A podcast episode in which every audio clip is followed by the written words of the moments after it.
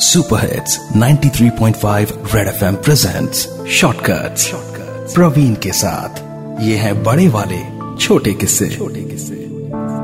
शीतल पांडे, उम्र सत्तर की हो गई थी और अब ज़्यादा वक्त पूजा अर्चना में ही करता था। शीतल जी उनमें से हैं जो आज भी दो वक्त की आरती करती हैं और पोते पोतियों को भक्ति वाली कहानियाँ सुनाया करती।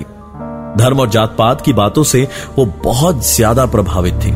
दूसरे धर्म की बात होते ही वो गुस्से में आ जाती।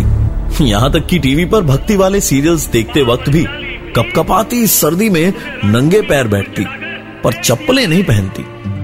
बड़े दिनों की उनकी इच्छा थी, जो अब जाकर पूरी होने वाली थी। वो अपने रिटायर्ड पतिदेव के साथ अपने धार्मिक स्थान पर दर्शन करने को पहुँची, पर पहाड़ चढ़ने की हिम्मत उनमें ना थी। पति ने भी एक आदर्श पति होने के नाते उनका ख्याल रखते हुए एक पालकी वाले को पकड़ा। जो उन्हें पालकी में बिठाकर ऊपर तक ले जाएँ दर्शन कराने के लिए।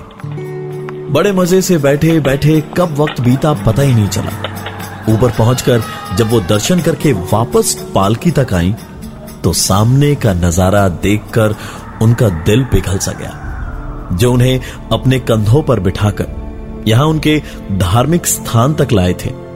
उनमें से दो आदमी दूर से आती अजान की आवाज़ पर सजदे में सर झुकाए बैठे थे।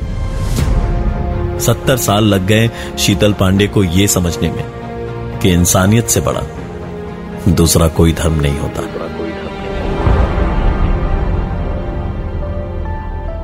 Super hits 93.5 Red FM presents shortcuts.